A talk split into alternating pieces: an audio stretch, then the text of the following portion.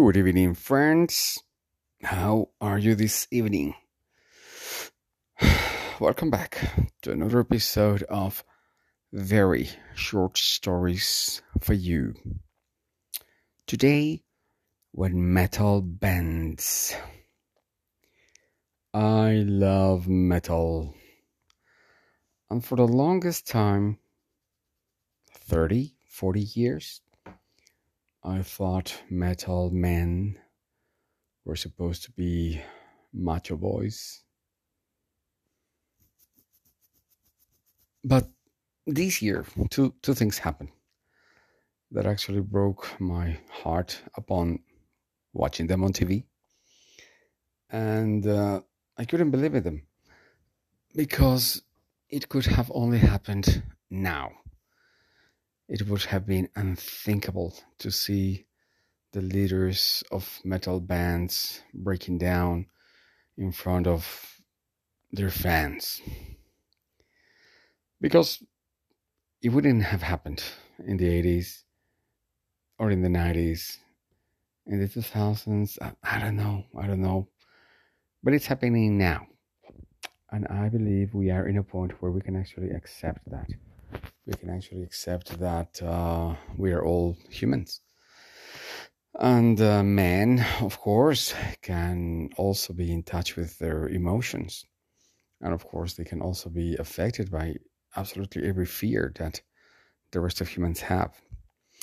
So, about a week ago, the vocal lead of one of the most important bands here in my country, Alcoholica, he made a public call to his ex-wife, who took away his baby daughter, and apparently he took her away from the country and nobody knows where they are.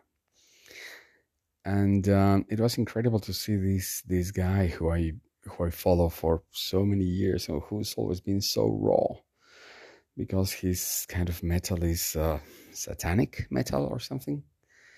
And he was just completely destroyed, sending a message to his daughter, hoping that someone someday would actually show this to her.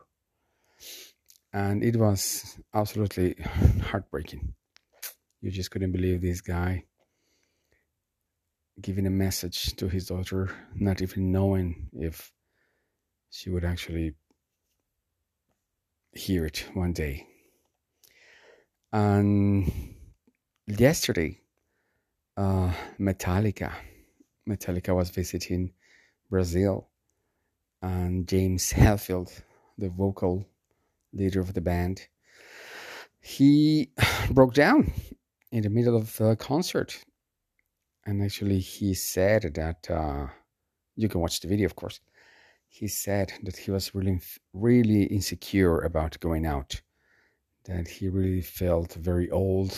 He didn't trust in his capacities and skills anymore, and he told that to the group. And it was incredible for once, actually, that he said that to the audience of 60,000 people. And then he said that actually it was his friends and a group hug that allowed him that night to continue. And then something amazing happened, because when he was giving these precise words, the band looked at each other behind him, and they gave themselves a go, and they moved forward and they hugged him again. And of course, there were some tears there, profound hugs. And it was a beautiful moment, which, again, I am sorry, but I am so old, but it would have been unthinkable in the past. But now it's actually amazing to see that actually metal bands have actually heart. And they can actually bend. And for that, they are stronger than ever. So the connection they made with the audience that night was incredible, because after that, Hetfield thanked the public and said, I wouldn't be able to do this without you, so thank you very much. So my thoughts are that we are in a better time. Yes, I know. I come from the dark times. I come from the cave times where men were supposed to be men and women women. But now we can be all people. And I think that's all. And that's better for everybody.